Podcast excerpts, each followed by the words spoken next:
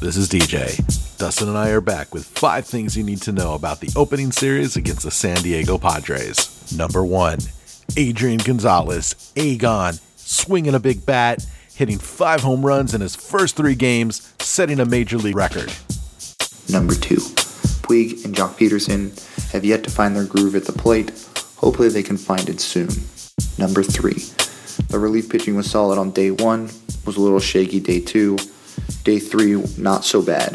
Hopefully, the 2014 bullpen doesn't return. Number four, we still have to figure out our closer situation. Is it going to be closer by committee, or is it going to be Hatcher who pitched the ninth so far? Number five, Jimmy Rollins, stepping up, hitting a big game winning homer in his first game with the Dodgers.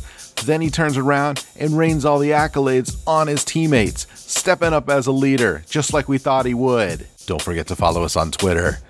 Dem Bums LAD. Dem Bums LAD!